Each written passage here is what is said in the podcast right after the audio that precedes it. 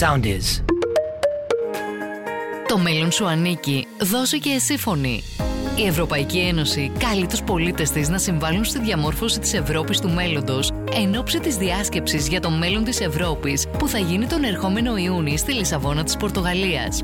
Με μια σειρά από διαδικτυακές εκπομπές δίνει το λόγο σε υπουργούς, επιστήμονες, ευρωβουλευτές, σε ακαδημαϊκούς και φοιτητές που αναπτύσσουν, αναλύουν και καταθέτουν τις απόψεις τους για όλα τα βασικά ζητήματα που μας απασχολούν.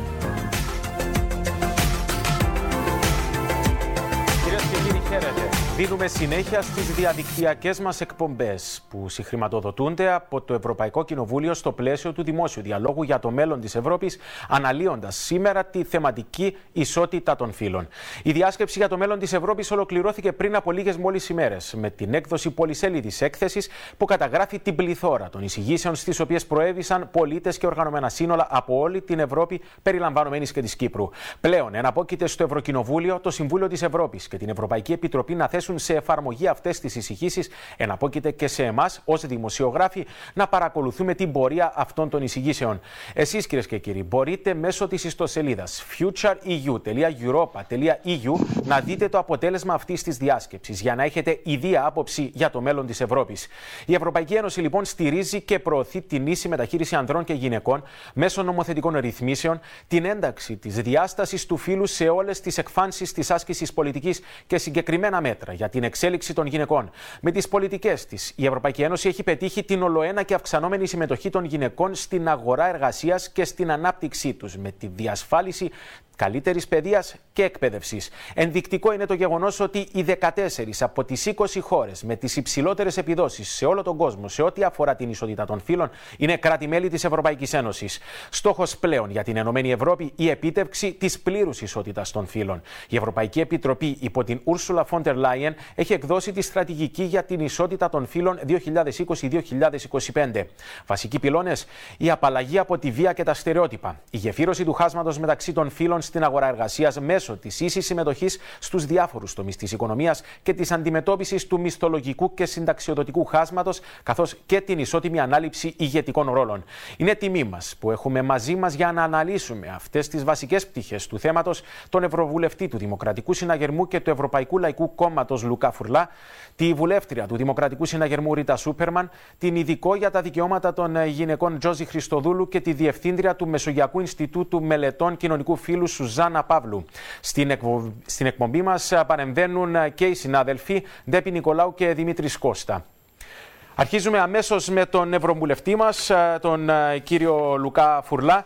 Κύριε Φουρλά, γνωρίζουμε ότι ε, συμμετέχετε σε επιτροπές οι οποίες είναι συναφείς με την ε, σημερινή μας θεματολογία, όπως είναι η Επιτροπή Απασχόλησης ε, και Κοινωνικών Υποθέσεων. Με ποιο τρόπο τόσο αυτές οι επιτροπές συγκεκριμένα, όσο και το Ευρωκοινοβούλιο ευρύτερα, ως ένα από τα βασικά θεσμικά όργανα της Ευρωπαϊκής Ένωσης, βοηθούν στη βελτίωση του ισοζυγίου μεταξύ των δύο φύλων; Λοιπόν, να πω ότι χαίρομαι πάρα πολύ που συμμετέχω στην συζήτηση. Χαιρετίζω και τους ε, άλλους ομιλητές. Ε, Όντως, στην Επιτροπή Employment τα θέματα ισότητας είναι θέματα που απασχολούν καθημερινά την Επιτροπή. Ε, έχουμε προχωρήσει όχι μόνο στο να κάνουμε νομοθεσίες. Ε, πριν από μερικές μέρες στο Στρασβούργο ψηφίσαμε μια πολύ σημαντική νομοθεσία. Ψηφίστηκε δηλαδή είναι πλέον νομοθεσία της Ευρωπαϊκής Ένωσης και αφορά την διαφάνεια στι ε, μισθολογικές αμοιβές υποχρεούνται πλέον οι εταιρείες να δίνουν τα στοιχεία τους αν υπάρχει χάσμα μεταξύ μισθοδοσίας ανδρών και γυναικών. Ε, θα απαγορεύεται το μισθολογικό απόρριτο για αυτές τις εταιρείες. Είναι, αν θέλει, το πρώτο βήμα νεοκλή. Ε, έπονται και πολλά πολλά άλλα. Θέλω να πω το εξής. Να κάνουμε μια παραδοχή. Υπάρχει χάσμα, υπάρχει. Η Ευρώπη είναι σε πολύ καλύτερο σημείο από, από τον υπόλοιπο πλανήτη. Ναι, είναι. Υπολείπονται πάρα πολλά ακόμα που μπορούν να γίνουν. Ναι, υπολείπονται πάρα πολλά, διότι όσο υπάρχει ένα μισολογικό χάσμα της τάξης του 13% στις αμοιβές γυναικών και ανδρών, αντιλαμβάνεστε ότι δεν μπορούμε να μιλάμε για Ευρώπη της ισότητας, δεν μπορούμε να εξαγγέλνουμε πολιτικές οι οποίες να μην κλείνουν αυτό το χάσμα. Μέχρι το 2025, αυτή η στρατηγική που έχει ε, ανακοινωθεί ε, έχει ως σκοπό να κλείσει αυτή την σαλίδα που είναι απαράδεκτη σε όλους τους τομείς. Δεν νοείται στην Ευρωπαϊκή Ένωση των Αρχών και των Αξιών ένας άντρας να, να αμείβεται περισσότερο από μία γυναίκα, απλώς και μόνο διότι είναι άντρας. Και μία γυναίκα να αμείβεται λιγότερο κατά 13% από ένα άντρα, ενώ παράγει το ίδιο ακριβώς προϊόν, κάνει ακριβώς την ίδια δουλειά, ακριβώς δεν είναι γυναίκα. Είναι θέματα τα οποία ε, οφείλουμε να δούμε κατάματα, οφείλουμε να λύσουμε και αν δεν τα λύσουμε, δεν μπορούμε να μιλάμε για Ευρώπη της ασφάλειας, της ισότητας των αρχών και των αξιών. Αν φτάνει, αν θέλεις, ως πρώτη τοποθέτηση, ε, περιμένω και εγώ να ακούσω τους ε, υπόλοιπους ε, συνομιλητές ε, με ενδιαφέρον. Δίνουμε συνέχεια με την ε, κυρία Παύλου. Αυτή τη στιγμή, κυρία Σουζάνα Παύλου, το Μεσογειακό Ινστιτούτο Μελετών Κοινωνικού Φύλου ηγείται από το Φεβρουάριο της εκστρατείας Ισότητα των Φύλων μέχρι τα 100, το λογότυπο της οποίας έχουμε εδώ στην ε, εκπομπή μας. Το οποίο να αναφέρουμε επίσης ότι χρηματοδοτείται από το Ευρωκοινοβούλιο. Τι σημαίνει μέχρι το 100. Ευχαριστώ κύριε Νεοκλή. Ε, να πούμε ότι ε, με την εκστρατεία μέχρι το 100 το σλόγκαν μας καλεί να σκεφτούμε το θέμα της ισότητας των φύλων και τα δικαιώματα των γυναικών υπό το πρίσμα της αναζήτησης λύσεων για τα τεράστια πολιτικά, οικονομικά και κοινωνικά προβλήματα που έφεραν οι συνέπειες ε, της πανδημίας αλλά και άλλες ε, κρίσεις όπως η ε, οικονομική κρίση που είχαμε και που μας έρχεται θα έλεγα. Με την εκστρατεία θέλαμε να φέρουμε στο δημόσιο διάλογο την πολυσυνθετότητα του θέματος αυτού. Προσεγγίζουμε το σλόγκαν μέχρι το 100 εσκεμμένα σε έναν ανοιχτό προς συζήτηση όρο, θέτοντας το ερώτημα πώς φτάνουμε σε πλήρη ισότητα. Το όνομα της εκστρατείας πηγάζει και μέσα από έναν πολιτικό θυμό ότι δεν θα δεχτούμε ως κοινωνία των πολιτών οτιδήποτε λιγότερο από πλήρη και ουσιαστική ισότητα μέχρι το 100. Ε, η εκστρατεία ε, ξεκίνησε ε, βασίζοντας στα, στις στατιστικές και τα δεδομένα που μας έδωσε ο Δίκτυς Ισότητας του Ευρωπαϊκού Ινστιτούτου για την Ισότητα των Φύλων, το ΕΙΚΕ, που έδειξε ότι η Κύπρος παραμένει ανάμεσα στις χώρες με το χαμηλότερο δίκτυ ισότητας. Ακούσαμε τον κύριο Φουρλά που είπε πολύ σωστά ότι ε, η Ευρωπαϊκή Ένωση προχωρά μπροστά. Αυτό είναι αλήθεια, αλλά αν δούμε τα δεδομένα της Κύπρου, δυστυχώς ε, είμαστε στην 21η θέση ανάμεσα στις 28 χώρες της Ευρωπαϊκής Ένωσης και ο τομέας της εξουσίας συγκεκριμένα παρουσιάζει τη χαμηλότερη βαθμολογία επειδή η Κύπρος ανήκει στις χώρες με, το πιο, με τα πιο ανδροκρατούμενα κέντρα λήψης αποφάσεων στην Ευρώπη. Πάμε τώρα στην κυρία Σούπερμαν, η οποία ε, είναι βουλεύτρια. Ε, είστε, κυρία Σούπερμαν, μέλος ε, και της Επιτροπής Ανθρωπίνων Δικαιωμάτων, η οποία ε, κατά κόρον επιλαμβάνεται αυτών των θεμάτων στο Κυπριακό Κοινοβούλιο. Εκκρεμούν μάλιστα κάποια σημαντικά νομοθετήματα, τα οποία αποτελούν και δικές σας προτεραιότητες, αλλά και προ, μάλλον πρωτοβουλίες, θα έλεγα, όσο και της Προέδρου της Βουλής, της κυρίας Δημητρίου επίσης. Ενώ κουβαλάτε επίσης ένα ιδιαίτερα σημαντικό στοιχείο, πολυετή εμπειρία στην αστυνομία, ιδιαίτερα σε πλαίσιο διεθνούς συνεργασίας για την προστασία των γυναικών από την εμπορία προσώπων με ποιους τρόπους αντιλαμβάνεστε να έχει συμβάλει η Ευρώπη στη βελτίωση αυτού του τομέα στην Κύπρο, που γνωρίζουμε ότι ιδιαίτερα κατά το παρελθόν το πρόβλημα ήταν ακόμη χειρότερο από ό,τι τώρα; Να σας χαιρετήσω αρχικά και να σας ευχαριστήσω για την πρόσκληση και τη συμμετοχή στην εκπομπή σας. Να χαιρετήσω και τους συναδέλφους ε, και τους ε, υπολείπους ε, που συμμετέχουν. Θα ήθελα να αρχίσω με την ίση συμμετοχή και εκπροσώπηση των γυναικών σε θεσμικές δομές όπως είναι το Κοινοβούλιο, σε κέντρα λήψης αποφάσεων, στο δημόσιο, στον ιδιωτικό τομέα. Και να πω ότι αυτό συνιστά έναν από τα σημαντικότερα ζητούμενα, πρώτα-πρώτα, για μια δημοκρατική διακυβέρνηση.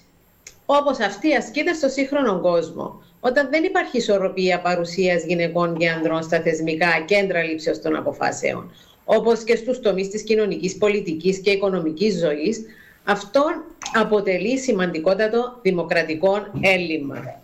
Ε, να αρχίσω με αυτό και να προχωρήσω στην εμπορία προσώπων και να πω ότι οπωσδήποτε είναι θέμα ισότητας μεταξύ άλλων φυσικά, γιατί κυρίως αφορά γυναίκες και νεαρά κορίτσια.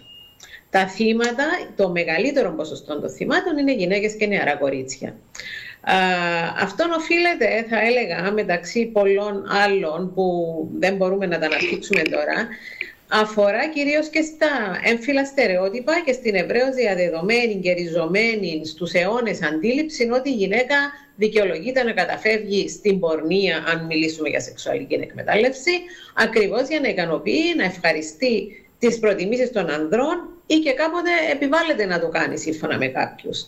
Και αυτό, αυτή η αντίληψη διευκολύνει την ανάπτυξη φαινομένων όπως η εμπορία, και κατ' επέκταση την ανάπτυξη του οργανωμένου εγκλήματος. Τώρα, ναι, πολλά νομοθετήματα έχουν ψηφιστεί. Ε, υπάρχει Ευρωπαϊκή Οδηγία.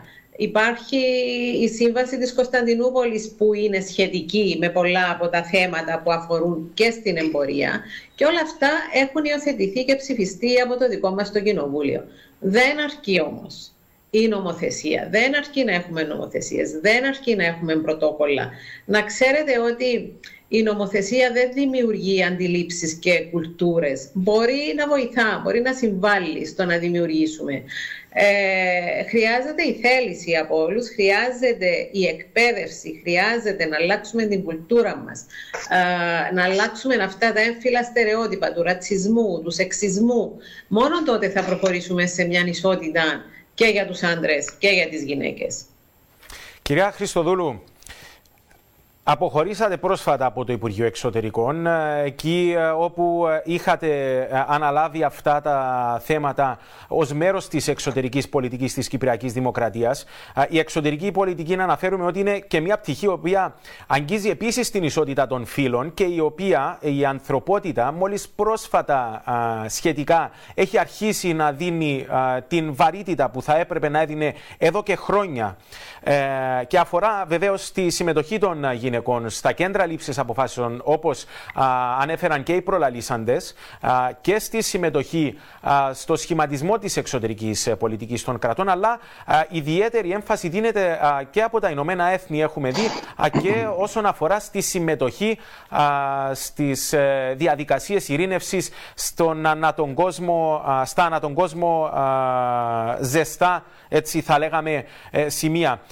Ποιες δράσεις και πρωτοβουλίες έχετε διαπιστώσει να είναι σε εξέλιξη σε επίπεδο εξωτερικής πολιτικής ε, και σε επίπεδο Ευρωπαϊκής Ένωσης σε αυτό συγκεκριμένα τον τομέα, που ενδεχομένως ε, να πάρουν την ανθρωπότητα και την Κύπρο στην προκειμένη περίπτωση ένα βήμα παραπέρα;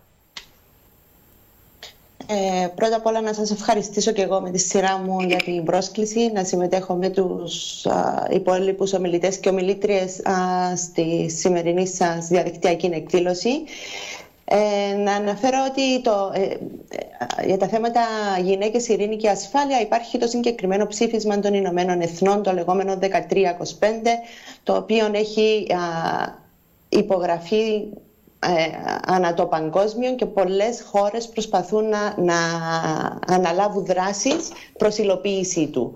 Αυτό το, το, το ψήφισμα των ΗΠΑ 1325 μιλά για θέματα που έχετε ήδη αγγίξει. Πρώτα απ' όλα μιλά για τις γυναίκες και τα κέντρα λήψης των αποφάσεων. Γιατί είναι, γιατί είναι σημαντικό να συμπληρώσω σε αυτά που είπαν οι προηγούμενοι ομιλητές και ομιλήτριες. Δεν είναι μόνο για το δημοκρατικό έλλειμμα, είναι αυτό που λέμε για την ενσωμάτωση της διάστασης του φύλου, ότι οι γυναίκες φέρνουν λόγω των διαφορετικών εμπειριών τους και γνώσεων και ιδεών, φέρνουν, αλλάζουν τη συζήτηση στο τραπέζι και φέρνουν ακριβώς αυτή τη διαφορετική αντίληψη στο πώς πρέπει να επιλύονται κάποια θέματα. Και οι 13-25 γυναίκες ειρήνη και ασφάλεια αυτό ακριβώς λέει, ότι με τη συμμετοχή του γυναικών σε ειρηνευτικές διαδικασίες και συζητήσεις θα υπάρχουν περισσότερες πιθανότητες να υπάρχει ειρήνη ανά το παγκόσμιο. Και αυτόν ήρθε να κάνει και η, και η Ευρωπαϊκή Επιτροπή με τον διορισμό ειδική συμβούλου του κύριου Μπορέλ για θέματα διαφορετικότητας και ενσωμάτωσης της διάστασης του φύλου στην εξωτερική πολιτική.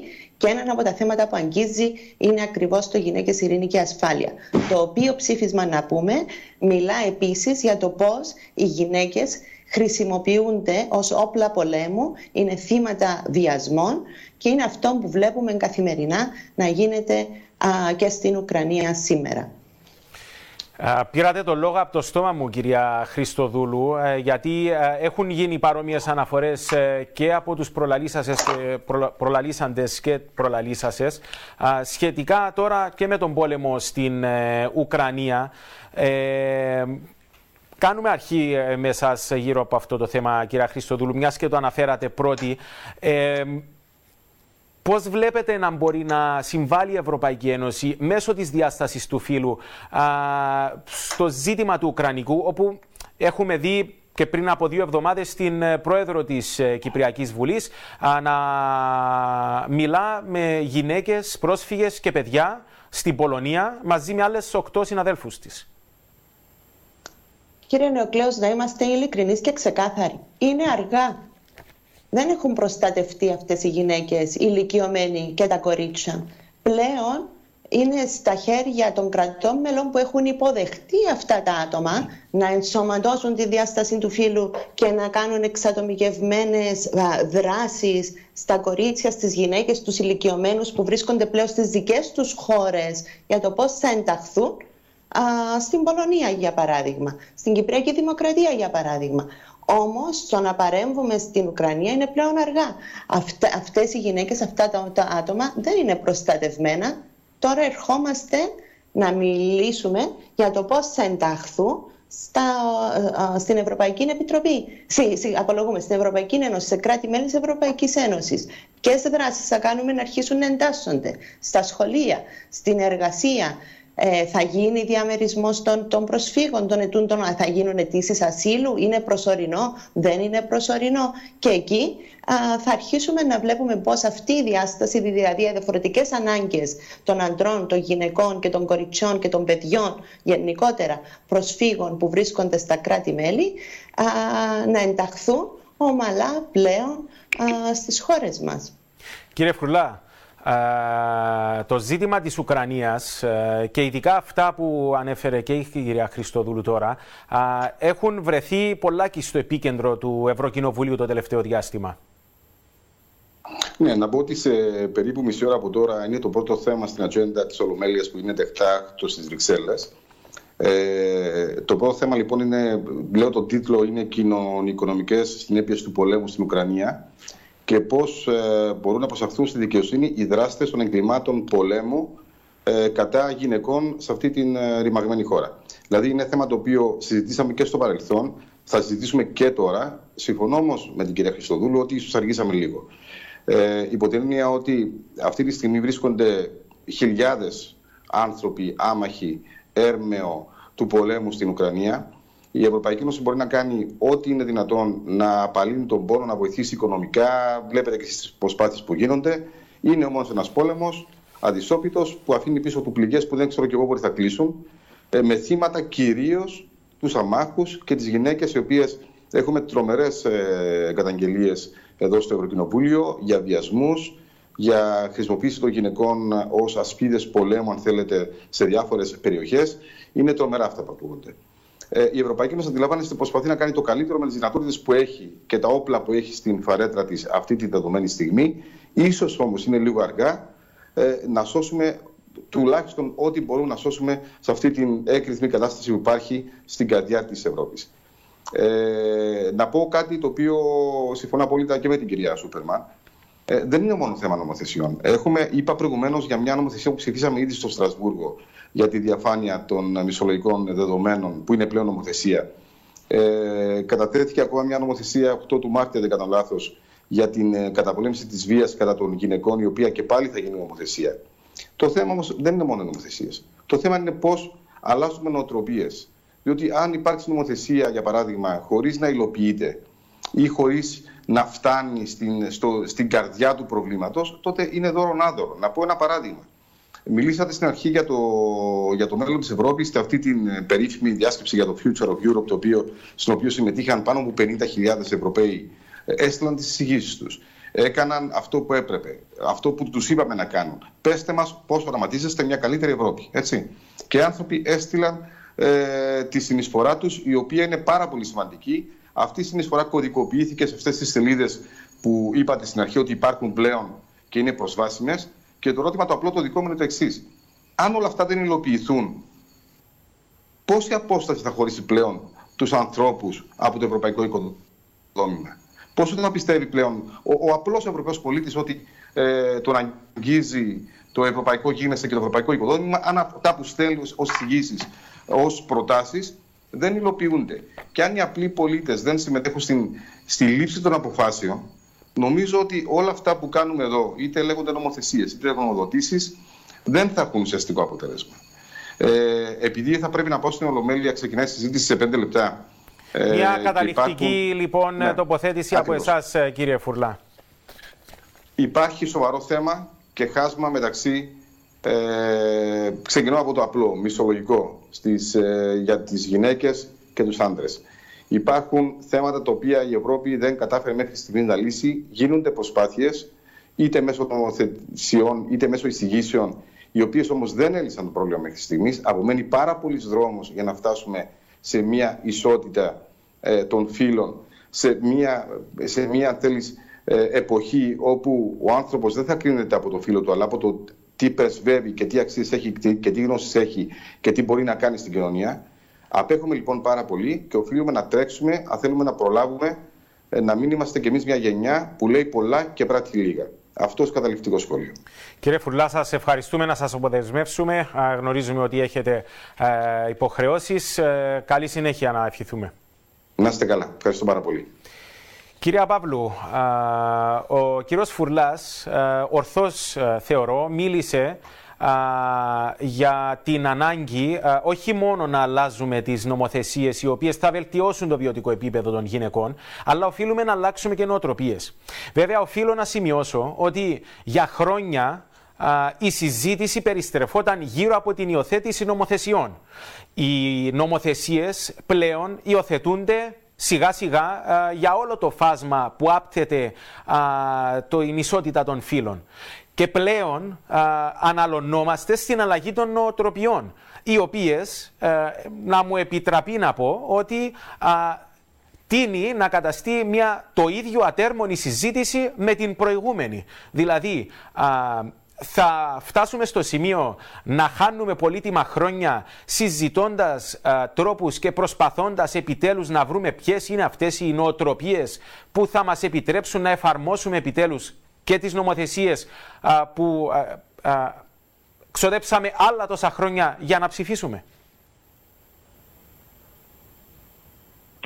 Ναι, ε, πριν απαντήσω στο ερώτημα σας που είναι πάρα πολύ ε, σημαντικό, απλώς θα ήθελα να προσθέσω σε αυτά που είπε η κυρία Χριστοδούλου σχετικά με το, με το πρόβλημα της Ουκρανίας και των προσφυγιστών και πρόσφυγες που πλέον είναι στην, στα ευρωπαϊκά εδάφη, είναι στην Ευρώπη ε, και απλώς να, να, να στηρίξω αυτά που είπε Είμαστε σε επαφή με πάρα πολλές οργανώσεις ε, στην Ουκρανία μέσω ε, των δικτύων μας, ε, ευρωπαϊκών δικτύων ε, και ξεκινήσαν ενέργειες πάρα πολύ νωρίς. Για εξασφάλιση στήριξης, οικονομικής, οικονομικής στήριξης κυρίως, για οργανώσεις που είναι στην πρώτη γραμμή στην Ουκρανία στηρίζοντας κυρίως γυναίκες και παιδεία είτε ε, θύματα βίας, ε, θύματα σεξουαλικής βίας και ε, βιασμών και εμπορίας προσώπων.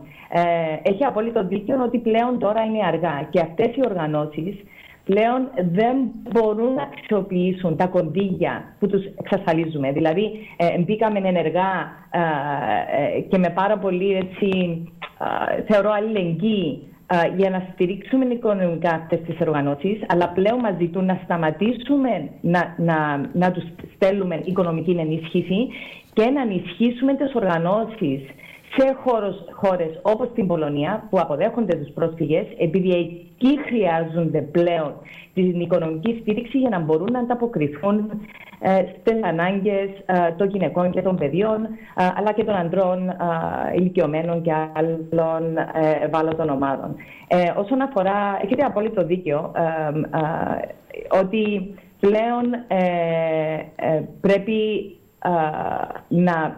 Είναι δύο, δύο τα επίπεδα. έχουν περάσει πάρα πολλές νομοθεσίες, όπως έχουμε ακούσει, για, τη βία, για την καταπολέμηση της βίας κατά των γυναικών και της ενδοοικογενειακής βίας, για καταπολέμηση του σεξισμού. Ακούσαμε και το, από τον κύριο Φουρλά ότι και η Ευρωπαϊκή Ένωση προχωρά με άλλες νομοθεσίες ακριβώς επειδή ε, βλέπουμε ότι η, που ήταν η πρώτη νομοθεσία για την ισότητα των φύλων ήταν η εξάλληψη της, ε, του έμφυλου χάσματος αμοιβών που δεν έχει ε, ε, εφαρμοστεί σωστά και αυτόν ακριβώς έχουμε ακόμα αυτό το χάσμα. εκείνο που χρειάζεται από τη μια είναι η πολιτική βούληση για να αναπτύξουμε εκείνους τους μηχανισμούς για αποτελεσματική εφαρμογή των νομοθεσιών ε, ε, επειδή συζητούμε τις νομοθεσίες, περνούν από, την, από, τη, από τη Βουλή και με τη δική μας τη συμμετοχή και συμβολή της κοινωνίας των πολιτών εννοώ ε, και περνά η νομοθεσία και μετά μένει στο κενό, δηλαδή στα χαρτιά και δεν έχουμε ε, εκείνους τους μηχανισμούς για σωστή και αποτελεσματική εφαρμογή. Ε, από την άλλη, έχετε απόλυτο δίκιο ότι είναι και θέμα νοτο, ε, κουλτούρας και νοτροπίας και γι' αυτό το Ινστιτούτο από το 2006 έχει ως προτεραιότητα ε, την ένταξη της διάστασης του φύλου και της ισότητας των φύλων ε, στην εκπαίδευση και στην παιδεία ε, μέσω κυρίως ευρωπαϊκών προγραμμάτων και νομίζω το αναφέρεται και στην αρχή ότι πολλές οργανώσεις της κοινωνίας των πολιτών ασχολούμαστε με αυτά τα θέματα, στηριζόμαστε πάνω σε κονδύλια της Ευρωπαϊκής Ένωσης για να μπορούμε να υλοποιούμε και εφαρμόζουμε δράσεις για, για να πετύχουμε τους στόχους μας. Ε, ε, έχουμε προγράμματα για εκπαίδευση και των παιδιών αλλά και των εκπαιδευτικών επειδή με αυτόν τον τρόπο θεωρούμε ότι είναι πιο βιώσιμο ε, εκπαιδεύσουμε εκπαιδευτικούς, να τους δίνουμε αυτά τα εργαλεία για να μπορούν να αντιμετωπίσουν στερεότυπα και αντιλήψεις ε, και στερεοτυπικές αντιλήψεις ε, στο σχολικό περιβάλλον, αλλά και για την πρόληψη της έμφυλης βίας στο σχολικό περιβάλλον. Ε, γνωρίζουμε ότι, για παράδειγμα, το χάσμα αμοιβών ξεκινά από τις επιλογές μαθημάτων ε, και σπουδών των παιδιών που πολλές φορές επιλέγουν μαθήματα και σπουδές ανάλογα με, δηλαδή ανάλογα, ανάλογα με το φύλλο τους και όχι κατά ανάγκη τις δεξιότητες και τα ταλέντα τους. Ε, ε, επίσης, όπως είπα, υλοποιούμε προγράμματα για την πρόληψη της έμφυλης βίας επειδή τα στερεότυπα και οι βίες συμπεριφορές ξεκινούν από πολύ νωρίς και ε, θεωρούμε ότι είναι και, αυτό πάρα πολύ σημαντικό. Εκείνο που χρειάζεται όμως είναι ε, η ένταξη αυτών των προγραμμάτων, η των προγραμμάτων στο αναλυτικό πρόγραμμα και να μην στηριζόμαστε μόνο ε, σε προγράμματα της Ευρωπαϊκής Ένωσης και στην κοινωνία των πολιτών ε, για να ε, πετύχουμε την ισότητα στην εκπαίδευση δεν είναι βιώσιμο. Δηλαδή ε, προσπαθούμε να δώσουμε στην εκπαίδευση και στους εκπαιδευτικούς αλλά και στο Υπουργείο Παιδείας και θεωρώ ότι το Παιδαγωγικό Ινστιτούτο είναι σύμμαχος μας σε αυτή την προσπάθεια αλλά που θα μπορούν να εντάξουν μόνιμα στο αναλυτικό πρόγραμμα και να τα εφαρμόζουν και να τα αξιοποιούν ε, κάθε χρόνο με τα παιδιά τους. Ε, αυτή τη στιγμή είναι μενομορμένα προγράμματα που δυστυχώς ε, τελειώνουν μετά από ένα-δύο χρόνια και μετά πρέπει να εξασφαλίσουμε άλλα κονδύλια για να προχωρήσουμε, για να συνεχίσουμε την, το έργο μας. Αυτό δεν γίνεται. Πρέπει πλέον να είναι πολιτική προτεραιότητα του Υπουργείου Παιδείας το θέμα της ισότητας των φύλων ε, και να ενταχθεί στο αναλυτικό πρόγραμμα. Κυρία Σούπερμαν, ως νομοθέτρια που είστε, ε, γνωρίζετε πολύ καλά ότι το ευρωπαϊκό πλαίσιο είναι αυτό που έχει βοηθήσει σε πάρα πολλούς τομείς της Κύπρο, ε, στην Κύπρο που έχουν να κάνουν με την ισότητα των φύλων να προχωρήσει και να βελτιώσει ε, αυτό το ανισομερές ε, όπως είναι σήμερα ακόμη ισοζύγιο. Έχουμε μιλήσει επίσης για τα ζητήματα της νοοτροπίας. Εσείς από την εμπειρία σας στην Κυπριακή Βουλή αλλά και στην αστυνομία Πώς επιτυχάνεται αυτό, πώς λύνεται αυτός ο γόρδιος δεσμός νομοθεσία και νοοτροπία; Ίσως να έπρεπε να ήταν θέμα έρευνας αυτό που ρωτάτε τώρα, γιατί είναι και το πιο δύσκολο θέμα για να επιληθεί. Εγώ θα πω ότι ναι, έχουν ψηφιστεί πάρα πολλές νομοθεσίες και με την πρωτοβουλία ειδικότερα του Υπουργείου Εργασίας, που αφορούν και στη γονική άδεια και στην άδεια μητρότητας και στην ίση αμοιβή ανδρών και γυναικών. Έχουν γίνει πάρα πολλές νομοθεσίες που βοηθούν προς την κατάκτηση της ισότητας των φύλων. Ε, και για τη βία στην οικογένεια που είπα πριν και για την εμπορία προσώπων. Αυτά τα ψηφίζουμε. Το ερώτημα είναι, αν υπήρχε η κατάλληλη νοοτροπία και η κουλτούρα μας ήταν διαφορετική, ε, μήπως και θα εφαρμόζονταν όλες αυτές οι νομοθεσίες; Εγώ νομίζω ότι αυτό θα έπρεπε να ήταν το ερώτημα. Αν είχαμε την κουλτούρα, πιστεύω ότι θα εφαρμόζονταν οι νομοθεσίες. Λοιπόν, ε, για την Ουκρανία θα ήθελα να κάνω ένα σχόλιο, να μου επιτρέπετε. Εγώ θα ήθελα να πω ότι η Ουκρανία είναι η απόδειξη ότι ίσως η Ευρωπαϊκή Ένωση δεν, δεν ήταν έτοιμη όπως δεν ήταν και για την πανδημία. Δηλαδή αποδεικνύει ο πόλεμος στην Ουκρανία ότι όλες αυτές οι νομοθεσίες που έχουν ψηφιστεί σε πανευρωπαϊκό επίπεδο για την προστασία των θυμάτων, ε, για την πρόληψη, για την ενσωμάτωση τους, για, ε, για την ε, δίωξη των αδικημάτων που, από αυτούς εμπορίας και τα λοιπά, από αυτά τα φαινόμενα, έχει αποτύχει βασικά. Δεν μπορεί να εφαρμοστεί. Αυτόν έχει αποδείξει. Και δεν είναι μόνο θέμα να ενσωματώσουμε αυτά τα άτομα και πώς θα τα ενσωματώσουμε. Το ερώτημα επίσης είναι υπάρχει δυνατότητα να ενσωματώσουμε και να εντάξουμε αυτά τα άτομα είτε στη δική μας την κοινωνία είτε σε κάποια άλλη χώρα. Υπάρχει δυνατότητα για εξατομικευμένη αξιολόγηση, γιατί ο κάθε άνθρωπος είναι διαφορετικός. Η κάθε γυναίκα είναι διαφορετική, έχει βιώσει διαφορετικά πράγματα. Το κάθε παιδί ε, υπάρχουν ευάλωτες ομάδες, υπάρχουν ε, θύματα εμπορίας προσώπων, υπάρχουν άτομα που είναι στη φτώχεια, υπάρχουν ηλικιωμένοι.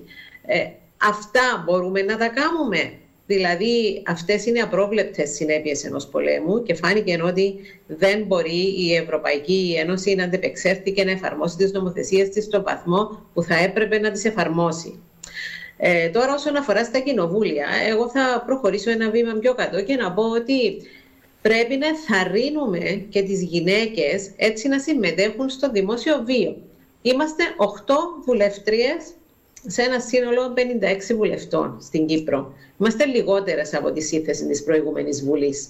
Ε, άρα, θα πω ότι αυτό είναι πολύ σημαντικό γιατί ε, η ανυπαρκής εκπροσώπηση βασικά για μένα προσωπικά αμφισβητεί και την νομιμότητα των αποφάσεων και αυξάνει επικίνδυνα την απόσταση ανάμεσα σε αυτούς που αποφασίζουν και στους ίδιους τους πολίτες, δηλαδή τις γυναίκες οι αποφάσεις λαμβάνονται συνήθως από άντρες, στην πλειονότητα τους. Και υπάρχει τώρα οι γυναίκες που δεν διεκδικούν για το δημόσιο βίο, όπως για οργανισμούς που θεωρούνται σήμερα ανδροκρατούμενοι, όπως η αστυνομία, όπως ο στρατός.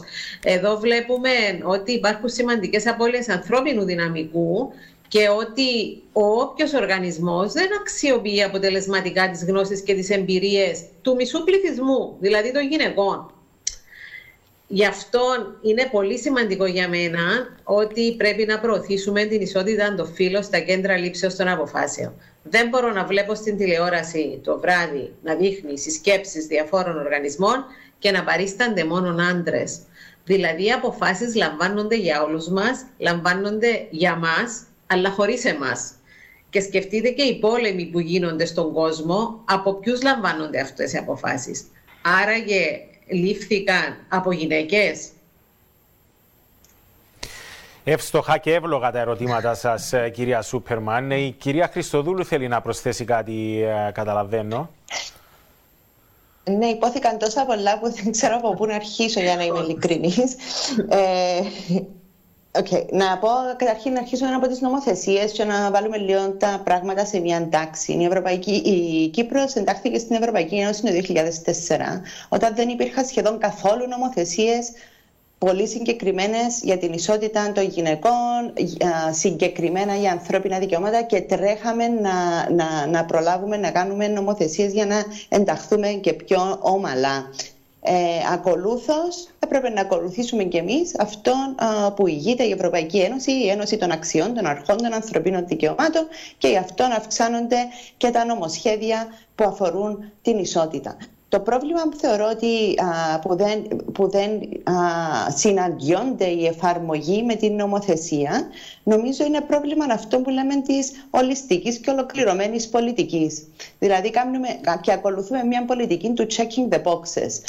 Ωραία. Έχουμε α, υιοθετήσει αυτήν την νομοθεσία. Όμως τα ανάλογα υπουργεία που θα πρέπει να την εφαρμόσουν δεν την εφαρμόζουν. Θα δώσω το παράδειγμα που γνωρίζουμε πολύ καλά η κυρία Σούπερμαν και η, και η κυρία Παύλου όταν το 2019, τον Ιούλιο του 2019, είχαμε τροποποιήσει την νομοθεσία α, της εμπορίας προσώπων για την ποινικοποίηση της αγοράς υπηρεσιών από θύματα εμπορίας προσώπων α, και μέχρι χθες, αν δεν κάνω λάθος, δεν, υπήρχε, δεν υπήρξε καμία ενημέρωση προς τους πολίτες, προς την κοινωνία, ότι η αγορά υπηρεσιών από θύματα εμπορίας ποινικοποιείται. Περάσαν δηλαδή τρία χρόνια μέχρι να κάνουμε μία εκστρατεία. Όχι ολοκληρωμένα μέτρα, μία εκστρατεία ενημέρωσης. Όμως, εάν θέλουμε να δούμε την αλλαγή, και να μου επιτρέψει η φίλη η κυρία Σούπερμαν να διαφωνήσω λίγο με κάτι που είπε. δεν χρήζει έρευνα στο θέμα, κυρία Σούπερμαν. Χρήζει εμπειρογνωμοσύνης. Εάν υπάρχουν τα κατάλληλα άτομα σε θέσεις κλειδιά, μπορούν πολύ εύκολα να υλοποιηθούν α, οι, οι νομοθεσίες. Είναι θέμα καθαρά πολιτικής βούλησης που πρέπει να το αναδείξουμε. Παράλληλα, για τις γυναίκες και την πολιτική, συμφωνώ με όσα υπόθηκαν και τα τελευταία που είπε η κυρία Σούπερμαν, όμως εκείνο που πρέπει να σκεφτούμε Σίγουρα πρέπει να αγγίξουμε να δούμε γιατί οι γυναίκες δεν ενδιαφέρονται. Έχουν γίνει μελέτες, έχει γυναίκες που ενδιαφέρονται για την πολιτική, έχει γυναίκες που δεν ενδιαφέρονται για την πολιτική. Το ερώτημα είναι οι λεγόμενοι gatekeepers, που συνήθως είναι άντρες, είναι έτοιμοι να δώσουν αν θέλετε τη θέση τους και σε γυναίκες. Είναι έτοιμοι ε, ε, να αλλάξουμε αυτό το σύστημα, διότι δεν είναι μόνο ζήτημα απλά να βάζουμε γυναίκες μέσα στην πολιτική και να κάνουμε ξανά αυτό που είχα πει προηγουμένως, την πολιτική του check the box. Α, κοιτάξτε, έχουμε 4, 5, 10, 20, 50. Είναι το θέμα να δημιουργήσουμε έναν περιβάλλον ναι, το οποίο θα είναι φιλόξενο προς τις γυναίκες και στους άντρες να μπορέσουν να πολιτευτούν με τον τρόπο που θέλουν να πολιτευτούν. Διότι με μια μελέτη που κάναμε στο παρελθόν μαζί με τη φίλη τη Σουζάνα την Παύλου για τις γυναίκες στην πολιτική, πάρα πολλές γυναίκες μέσα στην πολιτική αντιμετωπίζουν καθημερινά εμπόδια, διακρίσεις και σεξισμό λόγω του φίλου τους.